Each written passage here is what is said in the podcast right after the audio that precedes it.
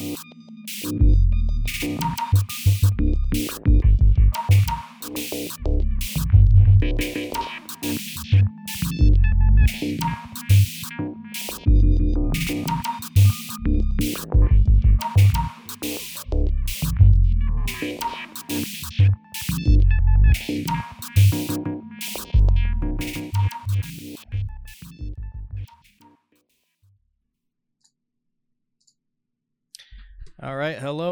welcome to the Benzo Rehab Dungeon, episode 54. It is the 20th of August, 2021. I am joined, as always, by the uh, affable gentleman, uh, Dank Deleuze, uh, well, Danko Suvin from the Instagram handle at Dank Deleuze. I rehearsed this before even. you and I still promised you would get it right. Yeah, I promised I would get it right, and I still fucked it up. Um, sets the tone for the rest of this uh, this episode. I and and you know I I will give everybody a warning that I am uh, completely sober today uh, because Yeah. I'm on call On- for on- work. On this, our very special episode 45. uh, also joined by uh, John, the producer, from the Instagram handle at Discopathic, which I believe is just a dead link now. Um, Yeah, yeah. it- might, it- might it- as well be. John, can you do Uh, one thing which I think I think would be funny? Yeah, Please. what, what would that be? Just delete the one image that you probably have on there because your Yeah. PFP is always like on there, right? Uh, delete that and just put up an image of a 404 Oh, uh, what now? of a 404 error. Oh yeah, actually, I probably should. Yeah. Yeah. I, I I keep did sending a- people to this this Instagram handle that uh, has nothing nothing for Do them. this vanity follow. Yeah. that, that, that, that- it, it would be hilarious. Just like ten years from now, it's just like generate this dead link that's just generating like so much fucking traffic. Yeah. Do you know how many followers you have on there? Uh, I think No. he's gotten a couple of pity follows from Let's see. like uh, yeah, probably. Yeah, yeah. like pe- old, pe- old listeners. It's it's Yeah. it's all three of the people on the Patreon are following uh, John the producer. I, I don't yeah, think re- uh, re- re- I don't think real we have three people on the Patreon anymore. Probably not. Um, Disco Cathay. yeah. Um. Oh yeah. Man, uh, 29 followers. That is oh is, shit! uh, and uh, 12 of them are mutual. So, like half of the people are, yeah. are people that I know. Um, which honestly, half the people No, being yeah. people that I know. Hey, um, the other half on a, are a probably people. I know. Um, That's true. That's true. So between your friends and my friends and John, John has friends, Um, I'm sure. I, I, I, I, John's John's friends, John's friends. I, Then I we do have not, do not have friends. oh, okay, you do not thank have you. friends. Okay. That's why Um, you're on the pod, right? That that is why I'm on Yeah. the podcast.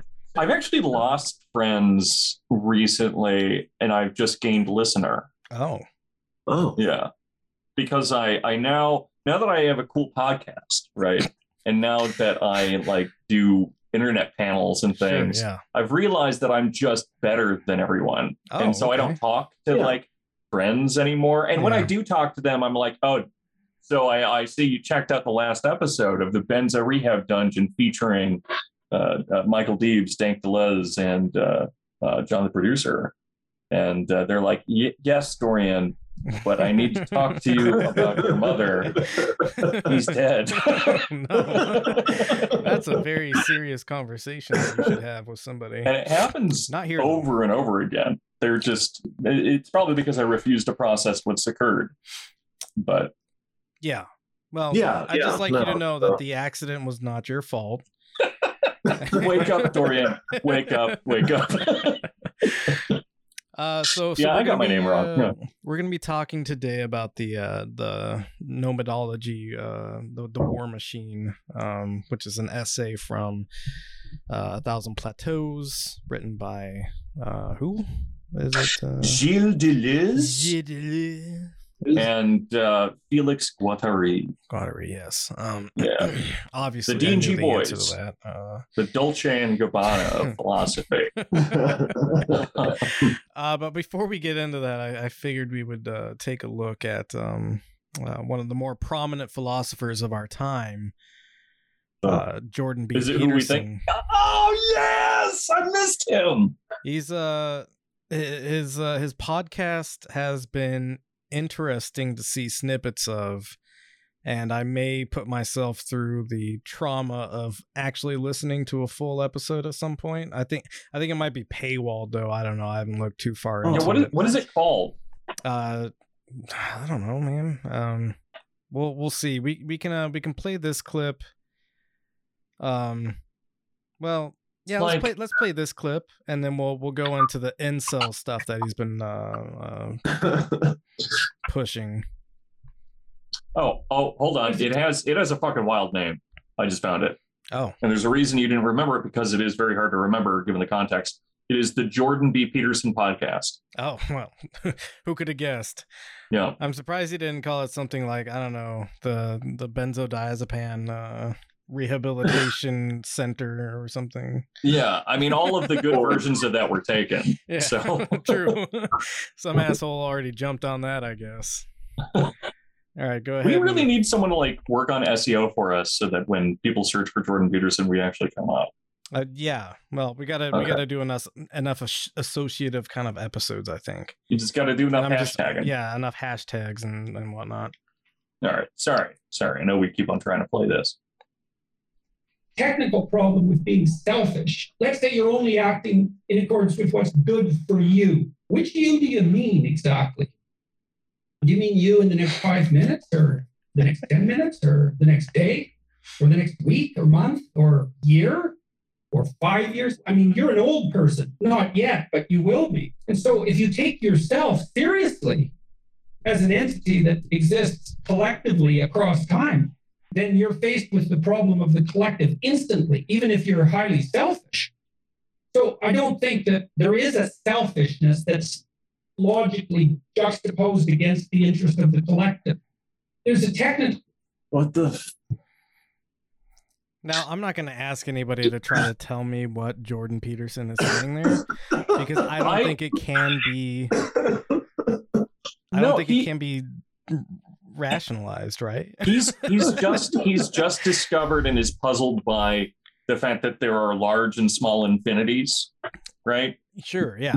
Li- literally what's happening here is is he is someone who took too much acid or enough Well, he was in a he was Um, in a benzo coma for, Right. for almost a year. And he's he's staring back. at his hands and he's thinking like whoa actually between numbers there are infinite numbers. And so the space between one and two is like a collective like one is a collective man. And so that means that like i don't have to care about the collective around me right? Because i'm i am a collective. I am a multiplicity. Yeah. I I matter enough, which is it's so yeah. I mean, he's literally And like the this is a math this problem. podcast, uh, we discovered that uh, one of us was actually multiple, and we had quite a crowd. All right, yeah, there you go. um, but yeah, which is I think literally and and like generously what he's saying, right? He's very, very he's he's what he's saying. like yes. literally that's what he's saying is that everyone is multiple chronologically or uh, and and so and so that is in innately collective but wow what a what a fucking crazy stretch Yeah. To go, well, if you think about it really, I'm multiple because, you know, in the second that we've been talking about this, I've already Uh-huh. existed multiple times. Therefore, if I'm selfish, I'm actually helping more than one person. yeah exactly yeah i i rob i robbed that liquor store to Yeah. spend all the money on meth because i am a populist right. woo that's that rules So that's, that's, a very good good start. Um, go ahead and close out this video. Uh, yeah, you should just be able to click off. Um, let's go to uh, uh, what is the core of rejection? Top right there. Oh yes. you're perfectly suitable as a companion, but in no way should your genetic material be allowed to propagate itself into the next generation. That's the core of rejection, and it cuts to the bone. The It isn't obvious that that's sufficiently understood how terrified men are of female rejection. That's part of the turning to pornography, I would say, and the advantage of dating sites like Tinder. Wait. Wait, Hmm. so because men men can't express their like psychotic urge to to try to exist beyond themselves through their like Their offspring. their offspring. I mean, yeah, he's really saying and like making his way Well, I to mean, say that Like that's also That- kind of like duh. Like not fucking me is genocide. That's that's actually exactly what Literally he's what he's saying. saying. To a degree, yeah. um, That's so which good, which dude. uh, doesn't ring at all like a incel propaganda to me. Yeah. not, No. not at all No. like a 19 year old who wants to fucking shoot Yeah. up his community college. I, I consider Jordan Peterson to be quite the gentleman. In fact, I would say he's a Yeah, uh, he's a supreme, supreme gentleman. uh, let's, let's play some more of this. Gross. Tinder because the rejection is taken out of the game essentially, or it's hidden masked. Tinder is a revolutionary technology because it alters the reward and punishment structure in dating. It's incendiary and named properly. Pornography is basically access to a variety of attractive women without fear of rejection at a price you can afford. Right. Wait, is this guy a plant? Uh, Does, it, does this guy just have a script? I I don't I don't know because that, that that that is a very weird transition. I mean, this is this is kind of like a, a cut up of uh, the conversation, I believe. Um, that that that gets put on here. Uh, but yeah, that is a jarring like departure from what they were talking about, and also the the gentleman's demeanor is just alarming and like threatening.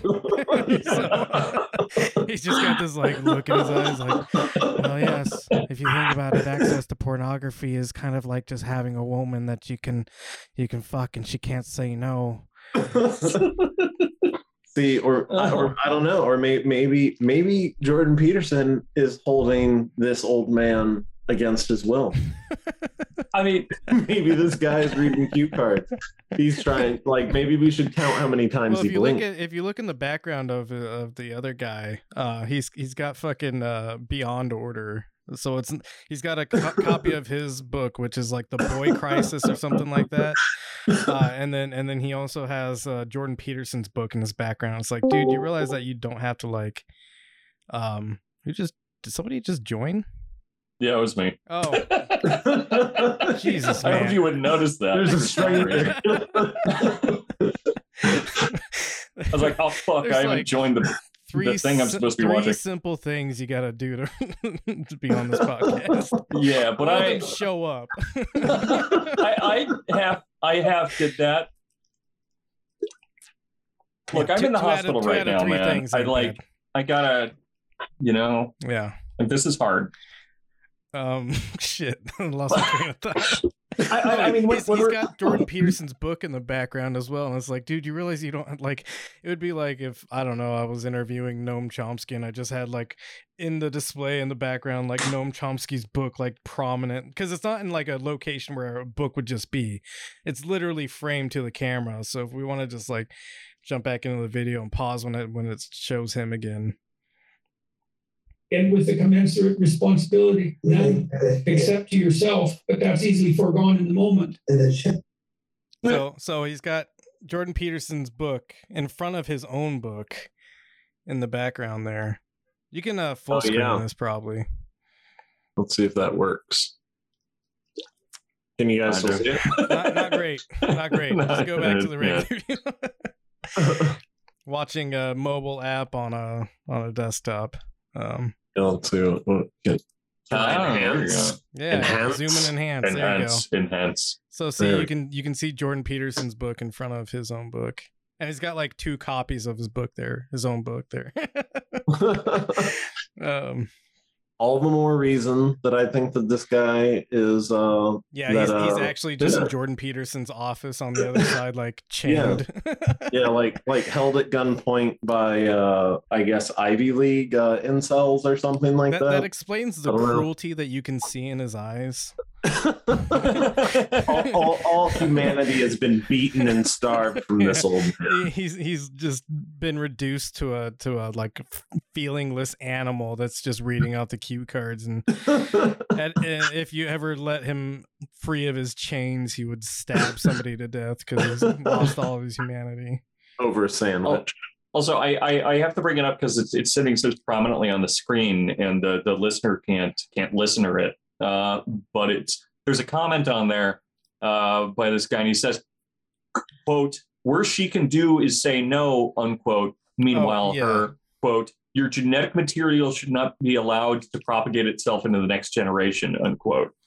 Which is creepy in so many ways, but also just fuck someone else yeah Yeah. well like the singular focus of these fucking weirdos it, I, it, it, it shows me that so much of this and it's obvious from the start but so many of these people just got like rejected freshman year of high school and they've just held it with them this whole time where they're like you know why i reacted so poorly to that woman saying she doesn't like me? Uh girl saying she doesn't like me. It's because she literally tried to kill me yeah. and my grandchildren and they just hold on to it all their lives and which is what one of the reasons they're like this it's because it's women's fault is what i'm Yes. saying um yeah looking through all the comments. Your your your uh, baddie baddie tour 34 says your genetic material should not be able to propagate itself until the next generation. Wow so eloquent and devastating. And then there's a guy above him saying let's not fail to launch men. Is that a boner thing?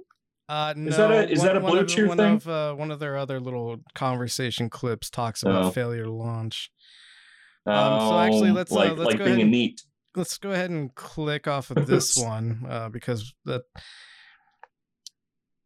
I mean that conversation's disgusting, but I think we got all we needed to out of that particular clip. Um, jordan peterson is following 69 people by the way nice that's on purpose Hell yeah. Um, go ahead and click on the uh, the top left one. Why women prefer Superman over Clark Kent. Um, I will remind well, of every. course they Within marriage, What did- what is happening I will. I will. Uh, I will mention that uh, neither of these uh, characters are real. right right right so, so we've we've already arrived at our first problem, which is. Uh, Well, and, and there, well, and e- e- even if you're talking about the fictional universe, it's it's Superman is written and designed by a man who wrote the female characters that are infatuated with Superman. right No, you don't get it, John. true. The- fir- First off, death of the author means that uh, all of their all their intentions are now gone. That's that, very good point. We got to bring in some Barthes. But so, so also here's here's a fun fact, and I may be confusing it with Spider-Man, but if you know that I'm confusing it either way, you're a fucking nerd, they both and I don't want to talk blue, to so you. who cares? They're both red and blue, and both of them are not liked by anyone that's cool and dope like me. Yeah. Um, I kind of like Spider-Man when I was nerds. growing up.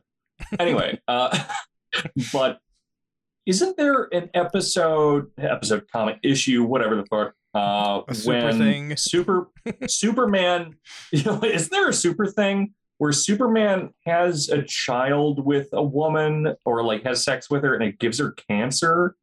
I don't know or Uh, Yeah. are- I think you are, aren't you talking about fucking Mister? That might be Spider-Man. Oh, Doctor Manhattan. Dr. Well, yeah, I know that happens too. Um, I just figure that any superhero gives women cancer by sleeping with them. Uh, Yeah. I don't know. Just so- some, something about this you're, whole you're sounding thing. a lot like a very resentful Clark Kent right now. I am. I am. Yeah. You know, you know why women like Superman more than Clark Kent? It's because they want to get ripped in half. Superman. Superman, when he's acting Yeah. like Clark Kent, has to like be super Like shit on himself? yeah, like, oh, you only like Superman because of his huge muscles and super strength, and oh, Yeah, yeah, oh, he's dude, faster than a bullet. Whatever, that's cool. That's a complicated, fun thing, right? Because because after a while, him shitting on Superman could also, like you said, there is also like him complimenting Superman. yeah, And so there's this weird looping that goes on and on. And I could see Clark Kent eventually having a weird fetish where he's like, "Call me Superman when you sleep with me," which is actually just him Well- feeling well, seen, is but also having a fantasy. You know, the problem is that that Clark Kent is an incel. can't ask. Yeah, he can't ask somebody to call him Superman because he never fucks. Only Superman fucks. Yeah. right. What if Superman asked people to call him Clark Kent? That would be weird.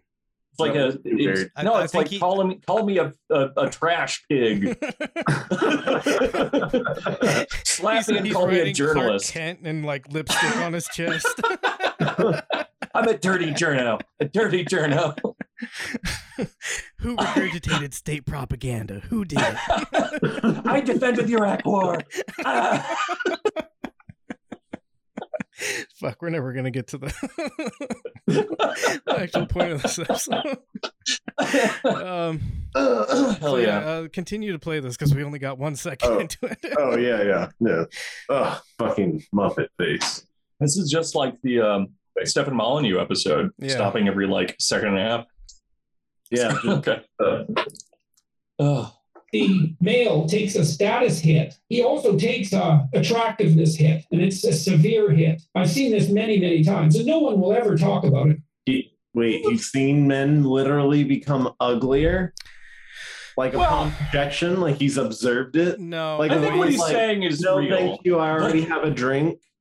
And then, like a man, like aged ten years, I mean, if if like spine if curves. someone male or female like if someone like watches you get owned like Yeah. in a hilarious way like and or like you trip over a banana peel and then like shit yourself like the the person that you may have had a chance with previously is not probably not going to give you a chance after that unless they like people who slip on banana peels and shit themselves Yeah, which I- are I think- out there i, have th- met I think them it matter. Well, I mean, at that point, it's like a matter of like what, uh, what kind of connection and like um commitment you already have.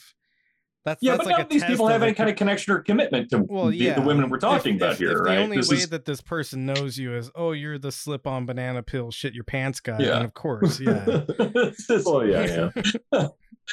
Uh, uh, yeah, I mean it's maybe maybe wait until after you've cleaned yourself to introduce yourself. I don't know. That might be yeah. right. I, And then, I, I, and then when you I- I introduce was- yourself, you could be like, "Oh, I was having a bad night. That doesn't normally happen."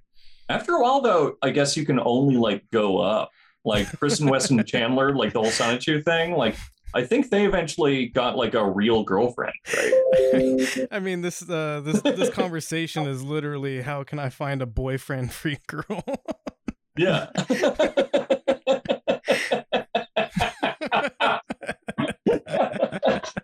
oh God, I would love to see Jordan Peterson try to treat uh, treat quick so bad. Oh, that'd be so incredible. uh, go go on, play play some more, please. But it's definitely the case. Here's the best way to understand that bridge. A man takes a status hit. He starts losing respect for himself. His wife starts losing a little bit of respect for him, wondering whether or not that this is going to result in a job down the line or whether some promise or belief that he has is going to manifest. Yeah, if she's Wait. When did we transition to some other thing? It was Like, a kind of a we're- weird we're- transition. We're, we're, we're, we were talking about a man being rejected by a woman, right? So oh, man this is is a little bit different. This is uh, this is when a man like maybe I don't know gets fired from a job or uh, Oh, okay. yeah. I, I I thought I thought that uh, I thought that that uh that uh he was talking about. no, they're uh, they're covering multiple incel topics. Yeah. Oh, okay. Well, They're covering the- wife bad and women bad. Yes, Yeah. yeah, we're on wife bad now. Women bad was the Oh, first one. Wife bad is this one. I, I'm not drunk, right? Like they're they're they're cute. No, it was weird. Yeah, no, they're, they- it is Yeah. weird in a choppy conversation. Yeah. Okay, cool. Okay. I Also, thought, I thought I was like hallucinating or something. no, no, it was really jerky, and I think it has been edited and like kind of pieced together in a weird whoever way. his Um, editor is needs to like be. It's probably Mikhaila, and, and that's why she needs to be fired Hmm. because she sucks at everything. no, what's the name of the demon and her boyfriend? Mm. It's The uh, demon Alexei- and her it's boyfriend. Igor. Igor. Yeah. Oh, God. Oh, it's hmm. Chef's kiss. Igor the Russian demon. That's a porn name. That's got to be a porn name. oh hell yeah. Uh, con- continue. Oh my god. This Sunday. Is really the man she thought he was. He feels that less respect. And a woman, it's almost impossible for a woman to love a man she doesn't respect. I think it's now the opposite is true too, but maybe the grounds for respect differ. the, the grounds for respect differ. Yeah. and also there's more flexibility with a man on the respect issue. There may not be more flexibility in terms of first falling Pause, on the please. duty issue. When I mean, the only reason that it would probably be the case is that that that like uh, um, that men don't need to respect the women that they quote unquote love is because these men don't respect women to begin with, right? So like no respect lost. It's just like you're my mommy slash daughter slash you know whatever. You know this is all psychoanalytically true. No, like and, and Jordan Peterson does have a weird relationship with his daughter. yes, yeah, taking her to steak dinners every night. Well, there's that, and then like re- reposting pictures of her in bikinis to like, Oh yeah, the red bikini, right? yeah, to like hmm. show off how healthy she is. She is. She's looking healthy. Yeah, whatever. That's a quote from him. That's a quote from him. okay. Yeah, that. Yeah, I think that's exactly what he what he reposted was like. She's looking healthy or something like that. It honestly I was. mean, I know. I know you're just like shit posting, but like almost exactly what he yeah. said. No, I, I think that's yeah, yeah. She's looking uh, submissive and breedable. Um, it feels weird saying that about. Uh, What's up with these uh, women. searches? Jordan Peterson major to get laid. that rules. Major to get laid? Oh my god, is Jordan Peterson teaching people how to get laid? I don't know. I mean, I guess that's like the the ultimate intention of this, right? yeah. It's it's how to like become a middle manager at like a restaurant chain and how to like find a woman who will put up with you. Yeah, I don't remember where the thing you- was. It was like a Twitter. Within tweet or marriages, if the Oh. Um, so that's there's, not something there's you a wanna be tidbit surprised at the by. end where they talk about uh, Superman and Clark Kent that I'd like to get to if we could uh, Fuck yeah. play this Oh, out. Okay. Everybody shut the fuck up. a male takes a status hit, he also takes a attractiveness hit, and it's Oh, no, a severe hit. I've seen this many, many times. What? I don't know. It sounds like we're starting from the Click, beginning. click, click forward. Yeah, you're Yeah, at 15 No one will ever talk about it, but it's definitely the case. this, and therefore they oftentimes brag or boast or overstate their potential in order to be able to make themselves attractive. We see this in so many levels on the Lois Lane level. Low challenging. If a woman begins to lose respect, she begins to lose love, and men sense this, and therefore they oftentimes brag or boast or overstate their potential in order to be able to make themselves attractive. We see this in so many levels on the Lois Lane level. Lois Lane had no interest in Clark Kent, but she fell in love with Superman. Once she fell in love with Superman, she wanted Superman to be able to cry and express emotions. But the man who did that, that cry and express emotions and feelings and sensitive, Clark Kent, she has zero interest in. Women are oftentimes say I'm opposed to war, but she's much more likely to fall in love with the officer and the gentleman than she is the private and the pacifist. that rules. Isn't that great?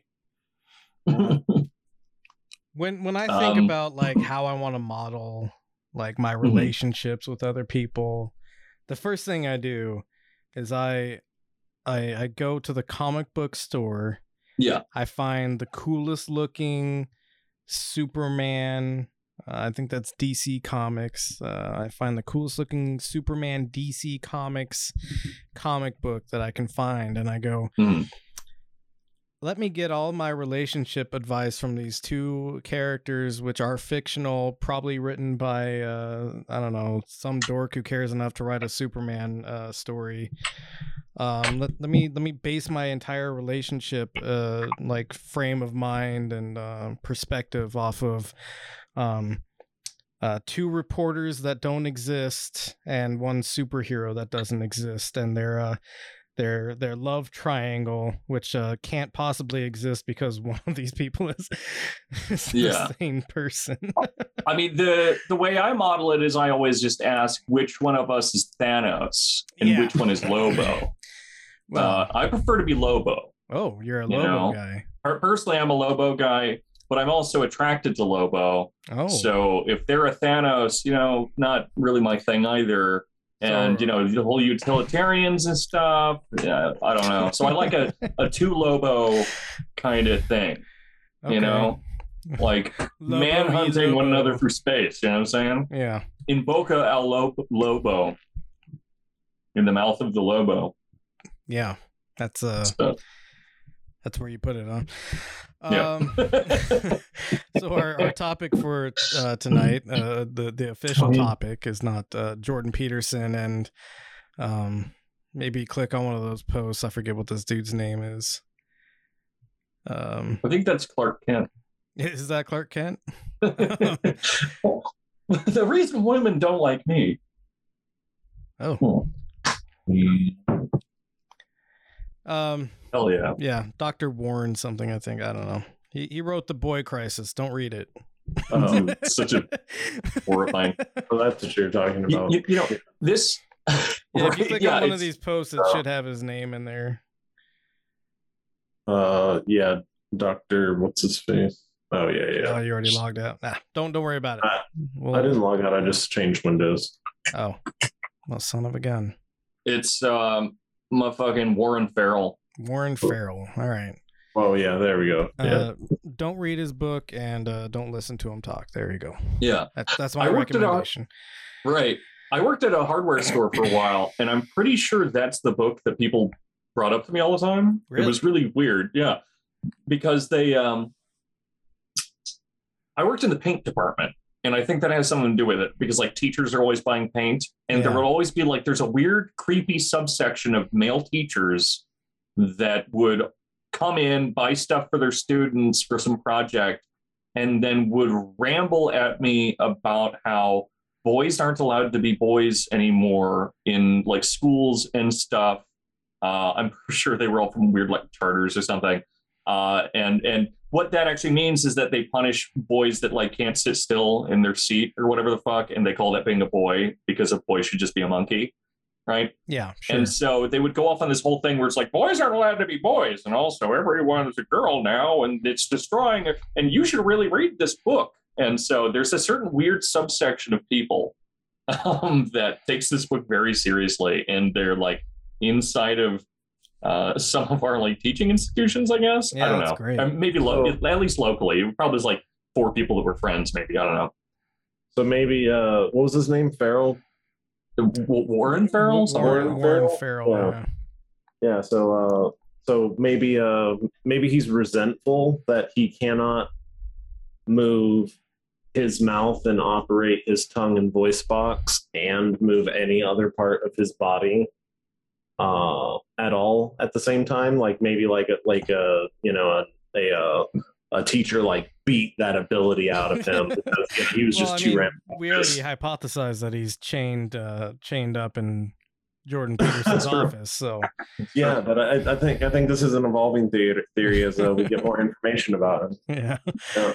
Um, maybe it's both So let's go ahead and transition. There's no neat way to transition here, but uh, transition to our to our, our main subject of the night, which is uh, nomadology and the war machine. Um, door door, if you want to go ahead and uh, kick this off um, with some kind of introductory sort of thing.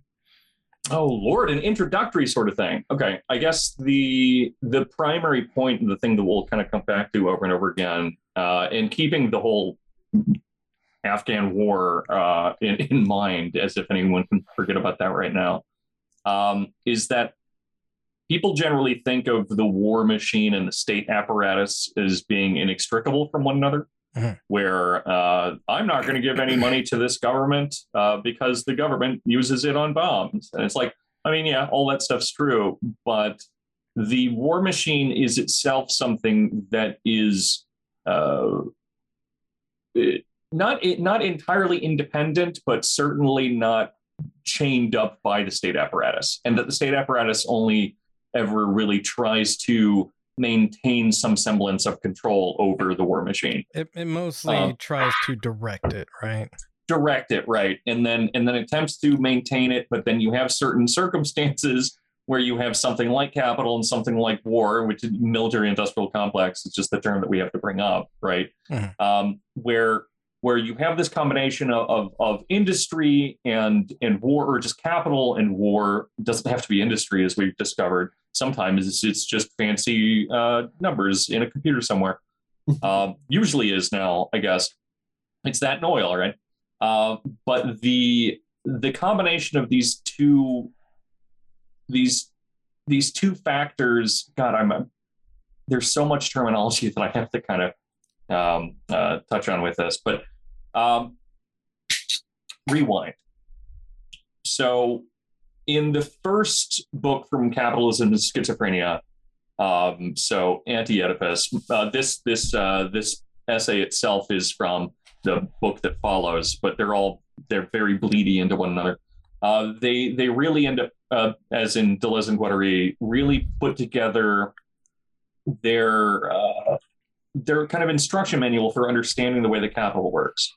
And one of the defining characteristics of capital is that, and we brought this up in some of the deep dive episodes, but that it has a tendency to deterritorialize things. And that's why we like money to some degree, right? We like yeah. money because the fact that it melts one quantity down or one qualitative thing into a quantitative thing so we can then re-territorialize it into another qualitative thing. So like I can take a horse and instead of trying to trade it for, you know, do you want books? No, you don't want books. You want grain? I don't have grain. Instead, everything gets melted down and deterritori- deterritorialized into numbers, into yeah. capital. Right. But capital has a, a weird tendency to do this through all things, qualitative or otherwise.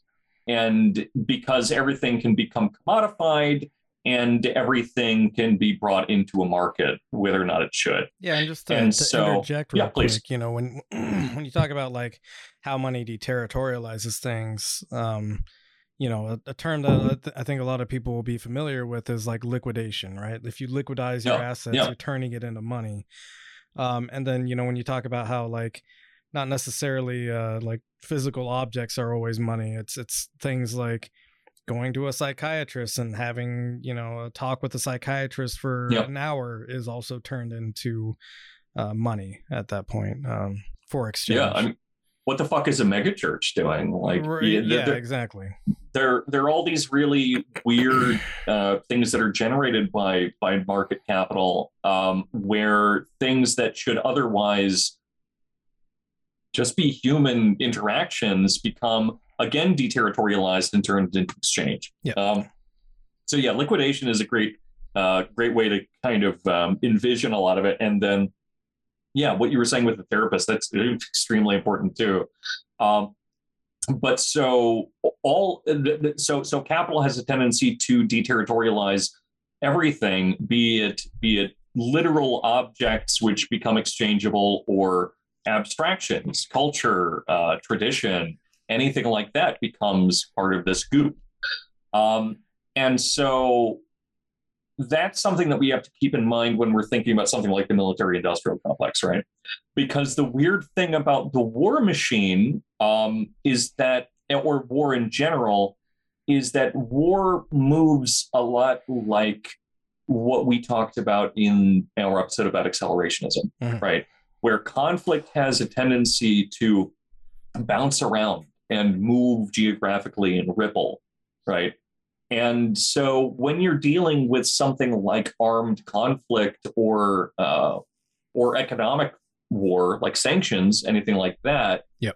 all, all of these things are constantly moving and fluctuating and are, are essentially impossible to control once they begin moving, right?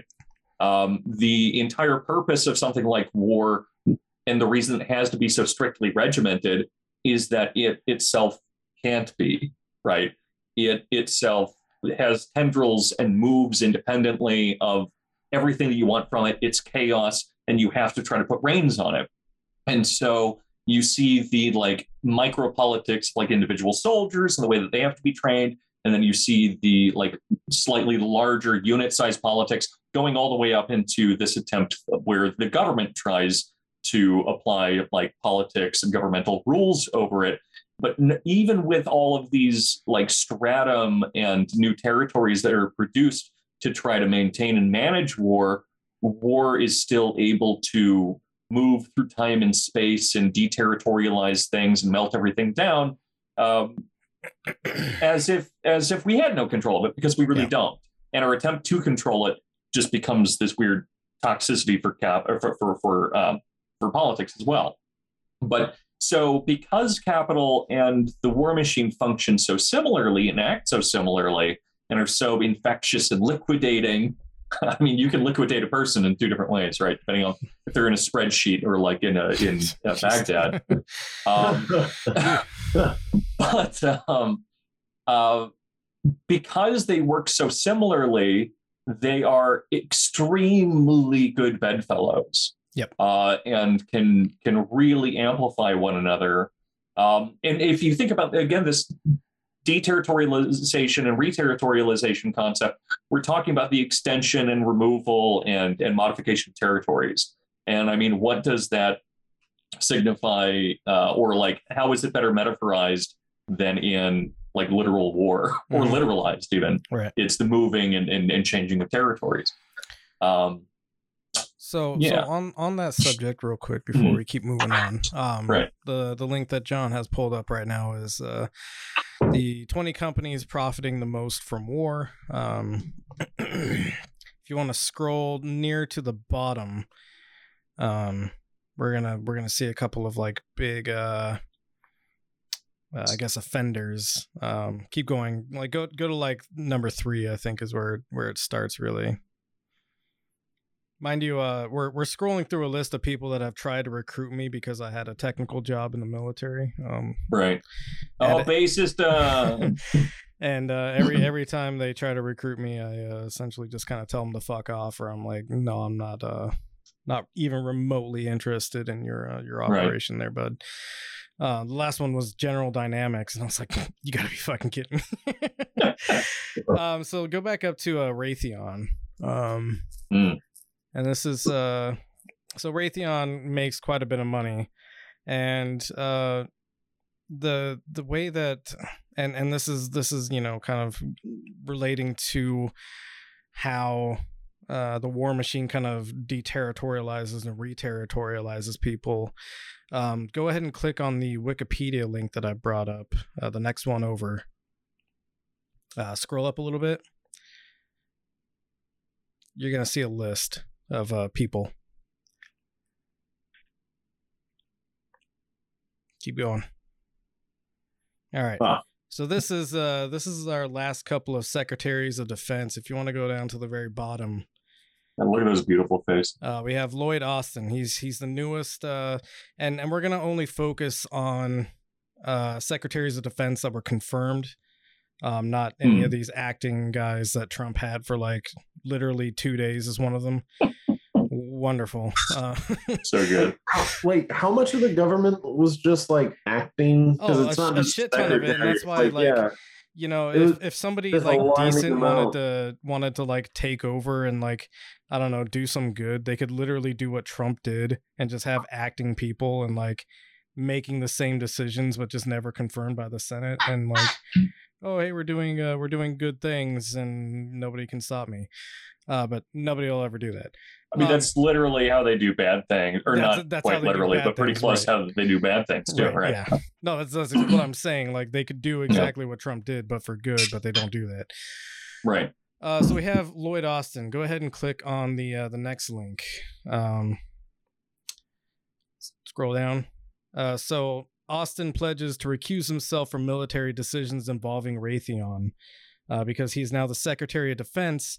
And what he was doing before he became Secretary of Defense was working for Raytheon, which, if you go back to our list of companies, is number three on the uh, people profiting from war. Uh, so he's been deterritorialized as a general and he's he's entered this space of now being in capital and now he's being reinserted back into the government as uh, basically an agent for Raytheon. Um, if you look at this this list, it gives a brief description of what Raytheon does. Uh, the third largest defense contractor in the world, Raytheon is a missile defense and long range precision weapons maker headquartered in Waltham, Massachusetts. Do you think missiles are necessary for war? Because I think missiles are kind of necessary for modern warfare, or, or like will be used no matter what kind of warfare Right. engagement we enter. Okay, that, that's what you mean. Yeah, yeah, yeah. Yeah, No, no, I- right. Yeah, no, I was like, I was like, like, yeah, I was like, no, I mean, we let me, let me rephrase that in a better way. Would we go to war without missiles? no. No. How can Austin absolutely recuse himself from any decisions with Wraith- Raytheon, who makes all the fucking missiles that we use Well, anytime we go hey, to war? Boeing makes some of them Okay, too. I'm sorry. You're right. Well, what's weird about Boeing is uh, they're such a shoe into all this that they don't even try to insert uh, uh, SecDefs anymore. Um, Yeah. Oh, so yeah. let's go back to our list of secretaries of defense, uh, the Wikipedia article. And uh, let's scroll up to the next white name. That's Mark Esper. All the all the yellow highlighted ones are uh, acting. Okay. So Mark Esper. Um, actually, if you scroll up a little bit more, there's something funny. Uh, you'll see Mark Uh, Esper uh, was, wasn't acting for a while. Yeah. he was in acting for a while, and then he was uh eventually, and then there was uh Richard V. Spencer, and then there was uh, uh Mark Esper again. Are- Are Um, they using different Wait. different pictures? oh for my him? god. Why? Yeah, they're using the I picture that uh, that they took when he was acting, and then they're using the picture that uh, they took when he was Oh. confirmed.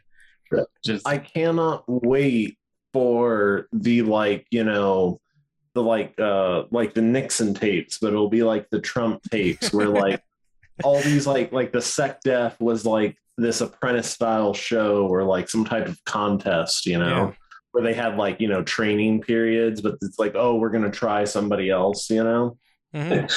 Like, I- you're Okay. liquidated. Uh, so, Yeah. so two links to the right of this, uh, I pulled up an article about Mark Esper. Uh, Hmm, scroll Look at that guy. down He's not a to- lizard. Scroll down What's to the third doctor? paragraph. Uh, first off, the second paragraph, he he uh, worked for the Heritage Foundation, uh, which Oh, is we a, love the Heritage which is a conservative think tank, of course. Um, and and we'll get into th- into think tanks later and how they Yeah. influence the government as a part of the war machine apparatus. I mean, the Heritage Foundation isn't like an important one or anything. It doesn't like just give us all of our judges. Yeah. um, so you'll see that uh, before being nominated as the Secretary of the Army in 2017, uh, Dr. Esper was the Vice President of Government Relations at the Raytheon Company. So that's two for two uh, Secretaries of Defense that used to work for Raytheon. Oh shit. Um, go back to our, our list of uh, SecDefs. Sector. Uh, scroll up to uh, Jim Mattis, and then go back to our, our list of uh, you know top companies uh, profiting. Sorry, I should have warned you about this segment. Uh, scroll up a little bit. I think uh, General Dynamics is a little bit up here. Hmm. Okay, There General. Dynamics. They're actually the last uh, the last company that tried to recruit me. They'll probably deny this if it ever gets back to them, but uh, go ahead and uh, uh, four links to the right. There's one that says General Dynamics on it. Um, there we go. Uh, let's see. Goes through a bit of his. Uh, okay, so the fourth paragraph down. It's like a short little one. Right below it. oh. I might have miscounted. Uh, Mattis previously served, so this is when he uh, is concerned. He's he's reconfirmed to the General Dynamics Board of Directors after a brief stint as uh, Secretary of Defense. And then in this article, it says Mattis previously served on the General Dynamics Board of Directors from August 2013 to January 2017. 2017 is when he was uh, asked to be Secretary of Defense and was confirmed. And the reason I'm focusing on on confirmed secretaries of defense is because it's not like, oh, this is just President Trump, you know, running rampant and like doing whatever he wants with acting people. In order to become Secretary of Defense confirmed, you have to be confirmed by the Senate. So the Senate has decided, despite all this guy's clear conflicts of interest, he can be the Secretary of Defense. Yep. Um, I went all the way back and we for the sake of time probably shouldn't go through all of them but the last uh the last secretary of defense that we had that didn't have like obvious extreme ties to uh one of these corporations was uh leon panetta. Um hagel both hagel and ash carter worked for a bunch of like think tanks and again we'll get into think tanks later and how they influence uh, the flow of you know how we determine what wars we should go into. Oh wait, Um, go So, ahead. Le- Leon. I'm sorry, Leon Panetta was the last. uh What do you call it? Uh, uh, internally promoted uh secretary. Yeah, he, he was one of the. He, he's basically the last guy that had no like, and and to be fair, he worked for the CIA, so Yeah, yeah, not yeah. great. Uh, they're Well, also yeah, a group that like influences the war machine and where we go to war. So, Well, yeah, but I mean, like, uh, like, but yeah, he was a government guy through and through. yeah, Um, yeah, yeah, yeah. I mean, I is it better? I mean, no, I it's guess not, it's not better at all. But but the argument I'm making is how closely tied all of these secretaries of defense we've had for like the last uh since 2013. Um, so you know, eight years. Yeah, he, he he but but he did bad stuff for patriotism yes, instead of absolutely. But All, all these are garbage people. I mean, Donald Rumsfeld is two up from him. Like, That guy. Rest in hell, bitch. Every single one of these guys belongs in hell, and if if there is a god, is in hell right now. I mean, the the Yep. non-living ones. Um. So yeah, Maybe I just, I just kind of wanted to go into into the the back and forth play between uh, capital and inserting itself into roles of government so that it can direct the war machine. Um. Again, you know the the government tries to direct the war machine, but really the war machine is directing the government in a lot of cases. yeah, because they because corporations have a lot of interests that they need guns for. Yeah. Um, right. Go ahead, Dorian. And I mean, it, it, a a couple, a couple things that, that may be necessary to bring up with this is that the the way that at least D and G envision the war machine is uh it's it's it's subtler in in in some ways than than what we might imagine. And and this idea of someone being like deterritorialized personally and then placed in a, a new place of power is not like necessarily a bad way of viewing it but there's a, a, a good way of kind of building off of or modifying that would be that the there are always flows, right? Everything is constantly flowing into everything else, and there's constantly movement, and everything is uh, effectuating and, and and affecting everything else. And so, when we're talking about something being deterritorialized in the sense of like, say, uh, you know, uh, Esper, right? Yeah. So Esper it engages with something, and then some part of his uh, one of his flows becomes like deterritorialized, right? Some of one of his tendencies or something is is melted down through capital. He becomes someone that wants to like sell missiles. He's selling missiles. That's now part of who he is. It reterritorializes itself as some kind of a a uh, uh, as as a new part of his identity, right? He's now someone that that that helps to sell bombs. Yeah. And this continually happens over and over again. And and it's so bizarre and complicated because it, it it's these people reterritorialize repeatedly and immediately with each intermittent change, Mhm. right? And so when you end up having him eventually getting into this uh, new space of power, it it's it's it's like there's this it, it almost infinite flow of deterritorializations that's being carried through this person Sure. and and connecting into the government. And so it becomes even more complicated and bizarre than just a person who's kind of a bad actor because it just shows you that there are flows and kind of these these spider webs that are reaching from everything into everything else, right? And so the very existence of something like the war machine and capital, those movements almost necessarily cause the government to get infiltrated by them, right? Mhm. Um, and yes, yeah. Um, sorry, I got so lost in some of what I was saying because all I saw was scrolling faces Yeah, swinging no, all over uh, my screen. Um, David Nor- Norquist looks like a guy that fucks for sure. yeah, that is that guy is a he's a vampire. Um, but yeah, I, I and and so something something else that's important to, to point out about this deterritorialization concept and the way that it, it relates to some of this is like like phone just fell out of my lap. Uh, no reason to get angry. this is just so loud. it's just war crimes and shit. just war crimes. um, okay, so the like baby Deleuzians think that the more you deterritorialize something, the betterer it is, right? Because deter- deterritorialization is something that we actually kind of want because we want to get rid of like unjust structures of power. We want to uh, use like capital's tendency to melt things down in order to melt down things we don't like, right? That's where accelerationists come from, except uh, never mind. To some degree, that's kind of where that comes from.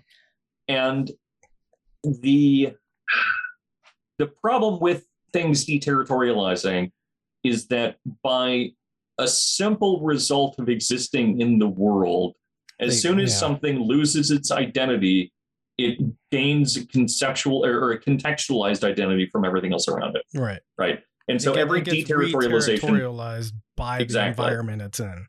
right it becomes reterritorialized by its territory right and and the the tendency to just melt something down for the sake of melting it down always leads the most powerful force around it unless there's some kind of real force placed behind its deterritorialization that leads to a new to, uh, to a new reterritorialization Yeah. There's got to be some kind whatever of whatever the strongest goal. affect or force is is going to make it into a territory of its own uh, making or um, it will simply extend to the previous territory right Yeah. and what these things mean in something like practice is that you have a whole bunch of money uh, inside of a market and you think well gosh this will bring us to this really cool system where we'll we'll now have more people who uh, are suddenly making bread because we need them to uh, and that's then that need will you know become demand in the market. And that's the the force that causes that reterritorialization of people into bread making Mhm. right? Uh, not necessarily into bread makers but but into that act of bread making. And but then this this issue comes up where you have something like a government which wants to try to maintain control of the existence of violence as this like primal affect of the universe and it begins to uh, simply because the fact that it is so powerful and is able to attract um, so many different even outside of capital but but uh, attract so many things to it uh, because it has power right Yeah. and it, as it has will and has power behind it and so it attracts things it attracts money it attracts people and that immediately leads to this pull where the everything that becomes deterritorialized gets attracted more and more to power and so instead of becoming uh, people being bread makers they become attracted to becoming something like uh, a person who wants to uh, engage in that that violence and power as a lawyer or as a politician or as a soldier right um, They're, And, they're I mean- becoming bread makers, but in this case, the bread makes you dead. bread makes you dead. So all of that is, I, I mean, I mean, it's it's so much of this kind of philosophical talk is difficult to to express really precisely because the not only is it is it bizarre and and, and overly complicated, but Yeah.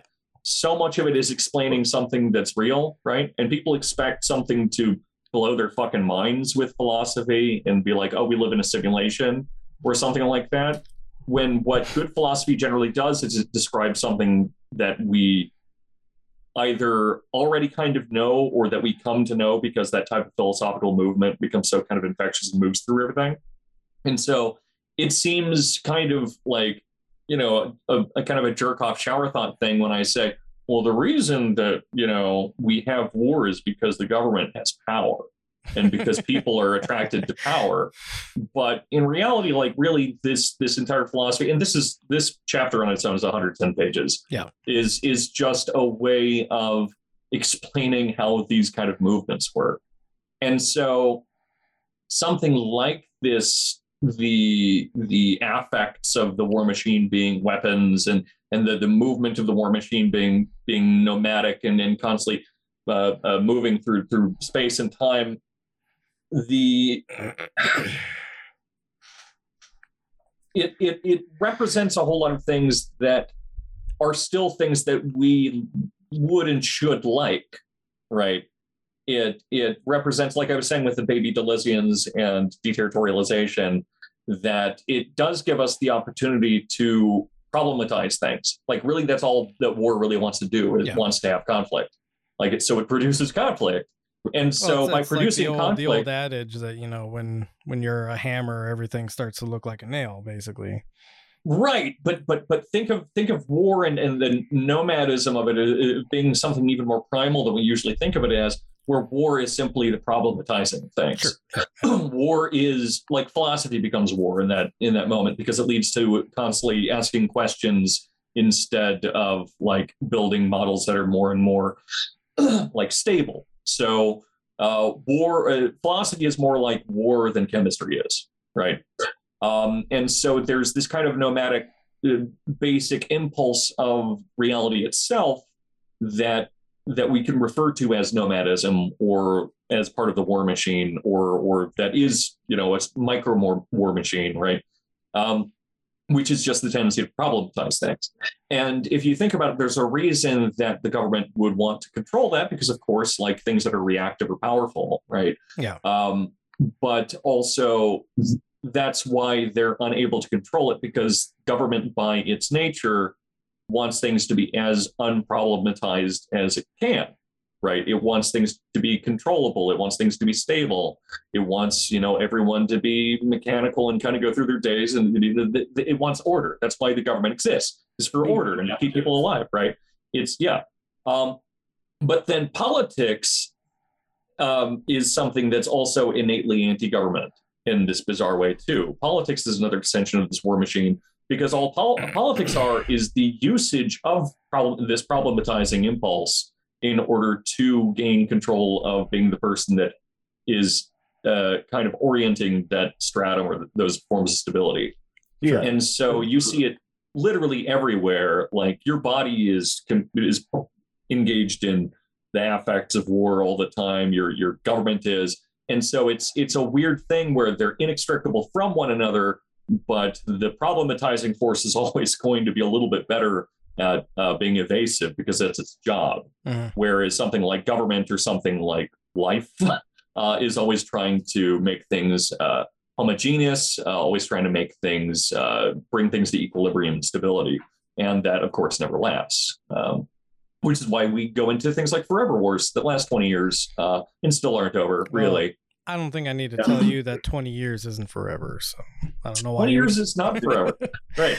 John, you were, And you were how, saying like- something. Yeah. What's oh it, yeah, John? no. Actually, like, uh, aren't we back to the same levels that we were at, like in 2013 or something? Uh, Are we? Yeah, I think as as quote unquote temporary status, but I have a lot of reservations about how much we can rely on the temporality of that uh, that deployment. Um, originally, Joe right. Biden was going to send three thousand troops, and it was like uh, another thousand and another thousand. So I think we're at like five thousand now, maybe even six thousand. Yeah. Um, Yeah, that's what I was saying. Was which like- which I you know not to not to like give myself a pat on the back or anything or jerk myself off in front of you gentlemen, but I I believe I called this on my uh, my my Instagram page, uh, saying that the pullout would would inevitably re- lead to some kind of attacks, and what would happen is we would reinsert troops as maintaining security force or something like that. I have a feeling because there's a small resistance group uh, that's holed up in some part of Afghanistan that's escaping my brain right now. I, I forget what even like uh, cardinal direction it is uh, on the map, but um, there's a there's a resistance group that's like ANA fighters, Afghan National Army, uh, that that haven't surrendered yet, and then the vice president of the puppet government that we had installed, and I would almost guarantee that we're going to have some kind of force attached to there, and it's going to be Yeah. kind of like what we did in Syria.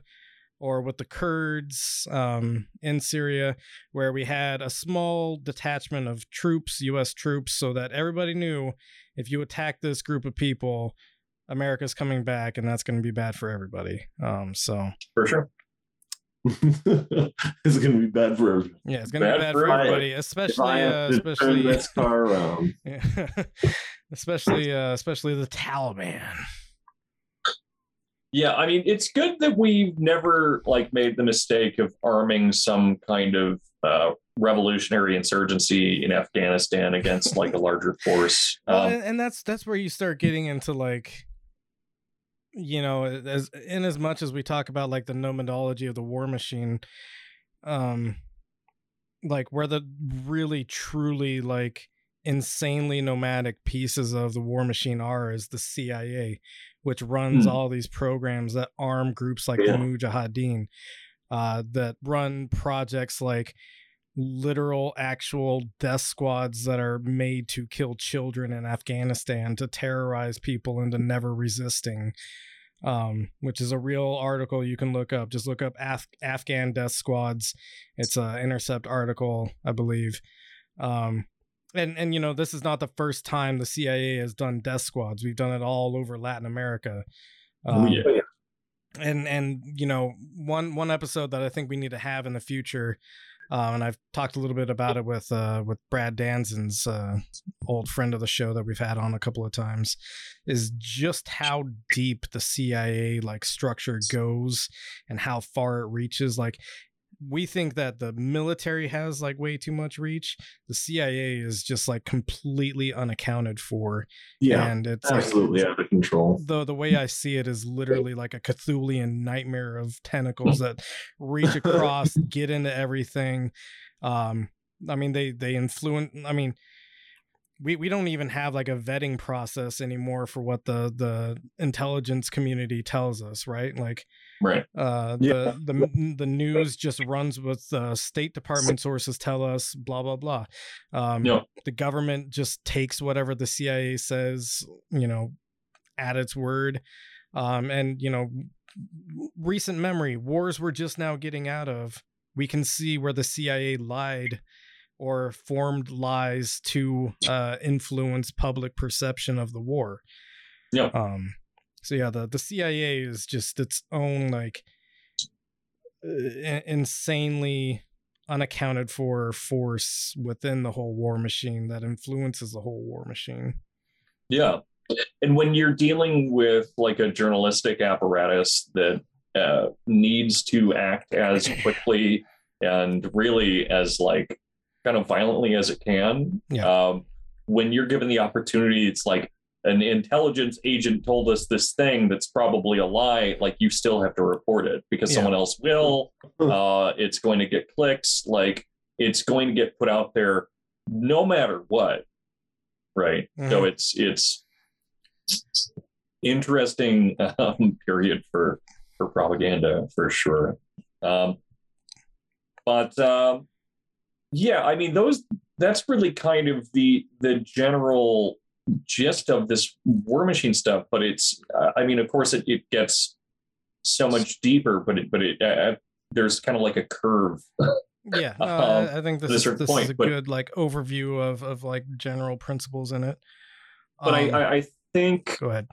I think that what one thing that we should keep in mind is that the uh, wars as events are also something that is subject to this Oh, uh, this same concept sure. of, of, of, of well, but but but in in the sense that you know war is such a primal uh, tendency for you know everything even on down to like a molecular level, right? In in in some sense, I would argue.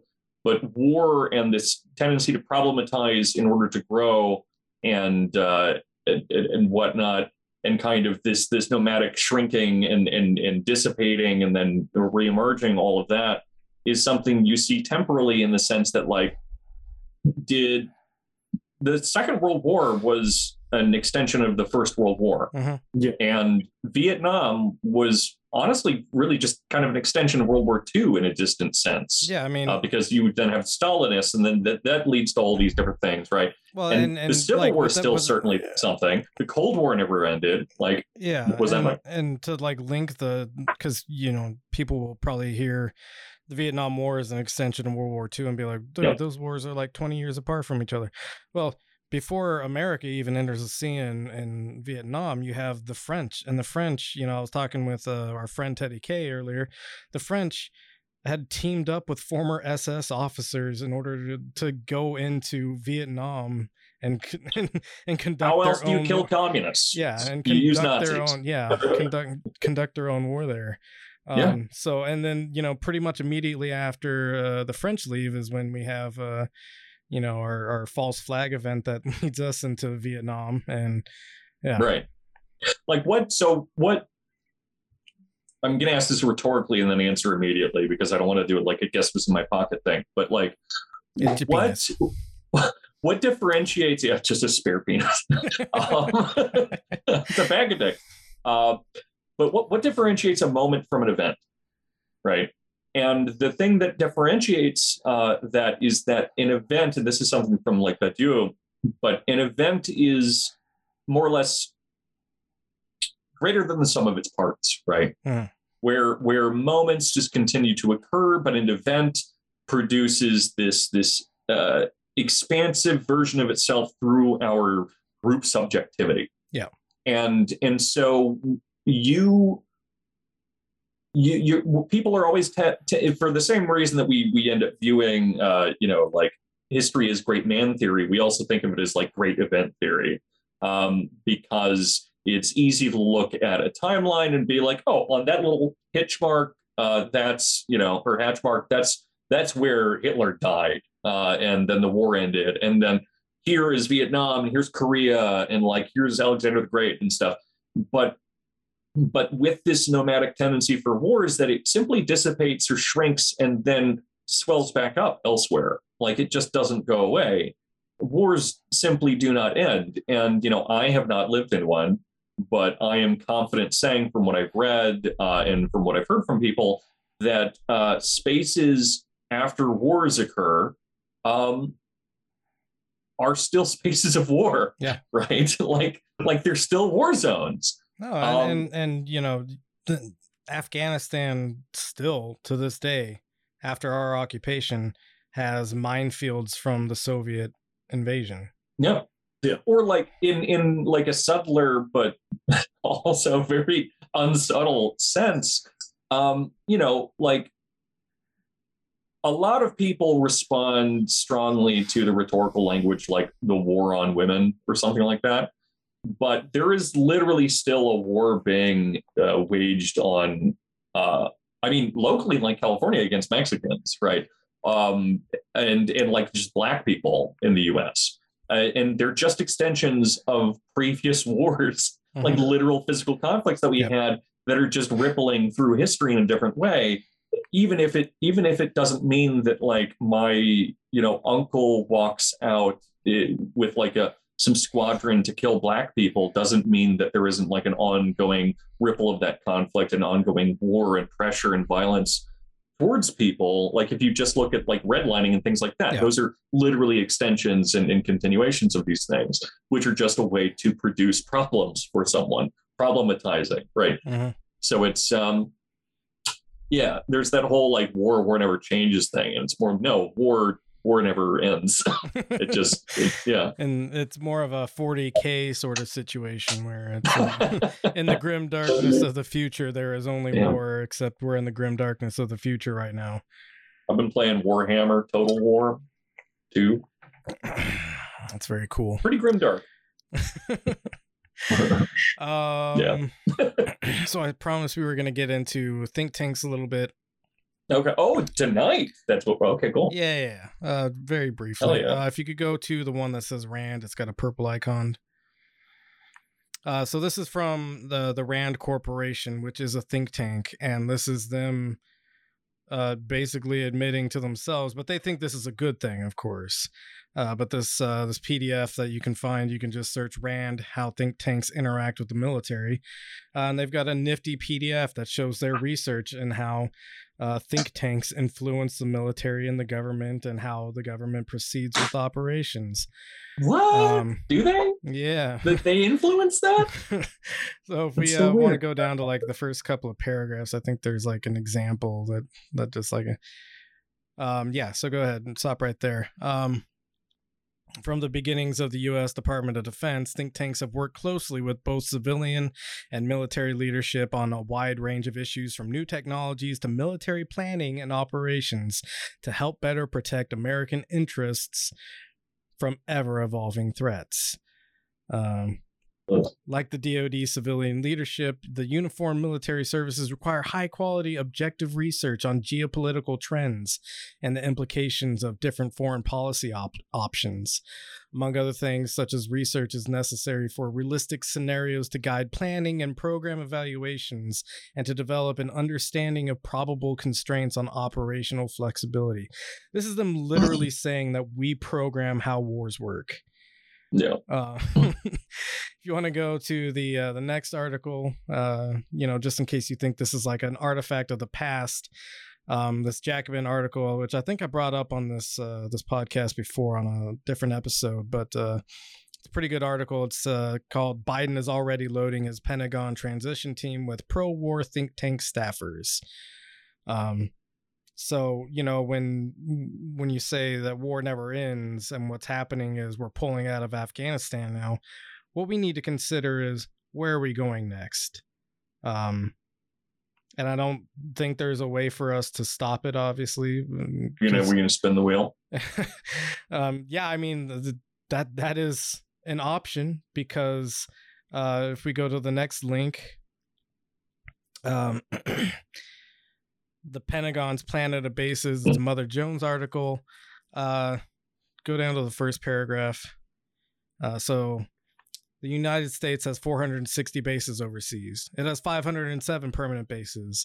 What is the U.S. doing with more than 560 foreign bases? Why does it have 662 bases abroad? Does the United States really have more than 1,000 military bases across the globe?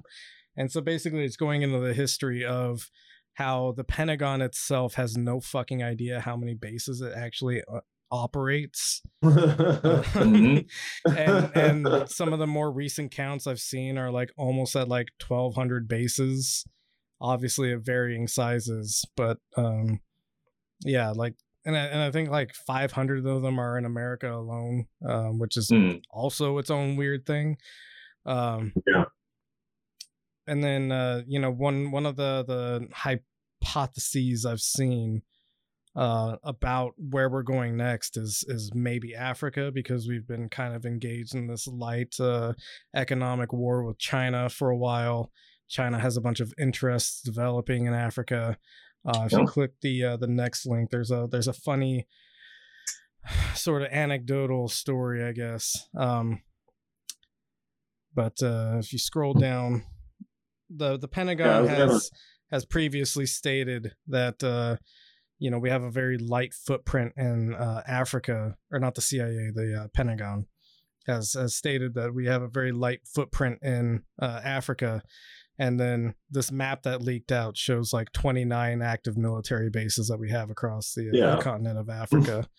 uh, so yeah, I was, I was gonna say like we- like there's a shit ton like there's a shit ton of Marines in Africa. mhm. Like even when we were in, Yep. there were shit tons of shit tons of Marines in, in Africa. Yeah, there's a lot of uh and and a lot of it's uh more on the special forces operational side of things. Um but uh yeah, we we have a ton of bases in Africa and I've seen this posited as like one of the one of the next wars we might be getting into and I think that it has a lot of legitimacy, but you know, to to further extrapolate on the point of like where are we going next? We have bases everywhere.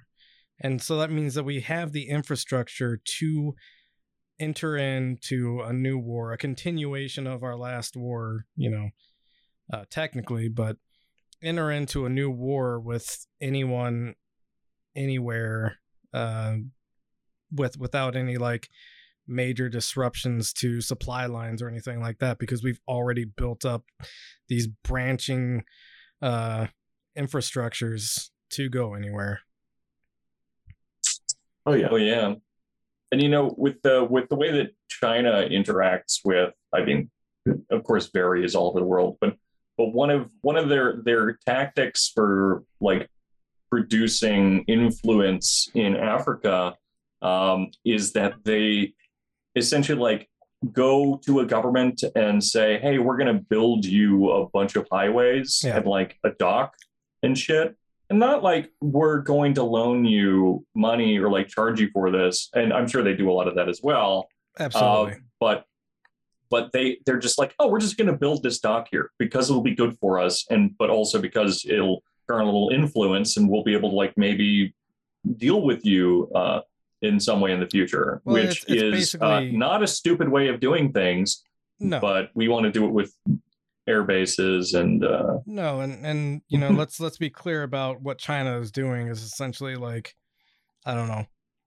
Let's imagine Africa is a maple tree and China is just stuck a little tap into the side of it. And they're like, "Oh, we're not not asking you to do anything, but if some resources happen to leak out into this bucket, that'd be cool."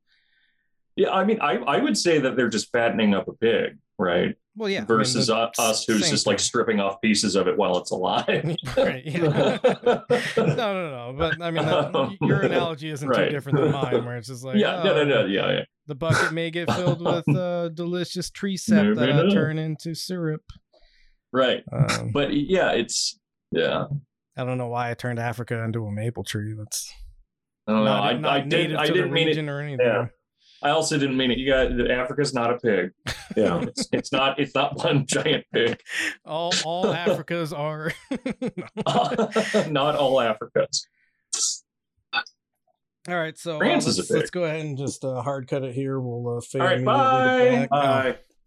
Bye. Um, so uh, if you've uh, listened thus far, thank you very much for listening. Um, if you would like to support the creation of this broadcast and some side projects that, swear to God, eventually will come to fruition, um, Maybe. please go to patreon.com slash the benzo rehab or sorry i think this is benzo rehab dungeon you can look up benzo rehab dungeon on patreon and we'll get you there or uh, go to the link tree that's in the instagram bio also linked in uh, wherever we post the uh, podcast um dorian do you have anything you uh, you would like to pitch Yeah. Um, I want to thank everyone who came to the memes and philosophy panel through Foreign Objekt. And that's Objekt with a K. You can find them. Uh, they've got a website. You can Google search it or just find them on Instagram. Mhm. Uh, but that was really fun. Um, I was not looking forward to my entire weekend being spent on panels, but I ended up loving it. So that was cool. Um, and also the uh, the workshop is still out of session for a couple more weeks, but I think the second Saturday of September we will be back. Um, yeah, on September 11th we're returning, um, and uh, and with that we will actually have like a 10 week course, and that things will be kind of more structured. And we'll have like an onboarding day. So September 11th, if you're not doing, if you're not celebrating, uh, you know, or something weird, um, then you should come join the workshop uh, and uh, have a nice kind of casual, uh, yeah, yeah, like a like a open house yeah syllabus day. uh future of the podcast we will have Is that it's uh, canceled? We will have teddy k back on again to uh, Yes, yes, yes. eventually wrap up Russian history. We we started and ended on Peter the Great uh, last time we talked about it. We will get farther. He's a great guy. I, I, I Are- will I will force us to get farther. Are are we going to end Russian history? We are going to end Russian history one day. Yeah, Um, we're like we're we're to Russian history what Hegel is to uh, the the process of German history. We're gonna complete it, guys. uh, and then and then I believe uh, September third we're gonna have a uh, 9/11 expert. I don't I don't care. I they're don't care. they're if- gonna love that term. Yeah. I don't care if they identify as that or not. And uh, 9/11 scholar. I hope they hear this. No, 9/11 Yeah. expert. expert, and not our our, our Twin Towers expert. Yes. Yeah. Yeah. Uh, great. Google uh Google Google Building 7. So uh so we've got some uh, some guests lined up. Uh we're, we're still working on a date for uh for when we'll have Teddy K back. Uh, I believe mid to late September we're gonna have a uh, a witch expert. I'm just gonna call everybody experts. Yeah, I got everything. we're gonna have, We have so witch many expert experts. on. Um, no, uh, we're gonna we're gonna have somebody who has studied uh, uh, witchcraft, and um, I forgot to ask uh, her exactly what region. Um, I think it's New England is is what it Yeah. was, but yeah, okay. Yeah, yeah. Uh, so we'll, we'll have her on as well. Uh, so pretty good uh, guest schedule lined up for us, uh, which I'm excited for. Um, Oh, speaking of witches, check out the. I think I don't think the second episode is up yet, but the first one is for uh, bringing down the grindhouse. Ah, yes. um, yeah, my my third and fourth uh, sit down with them. Uh, yeah, yeah, you should check it out. I was pretty happy with those, so Cool. check them out. all right. Well, as always, we love you. Please take your medicine. Let's take mine too. and make sure to share with your friends.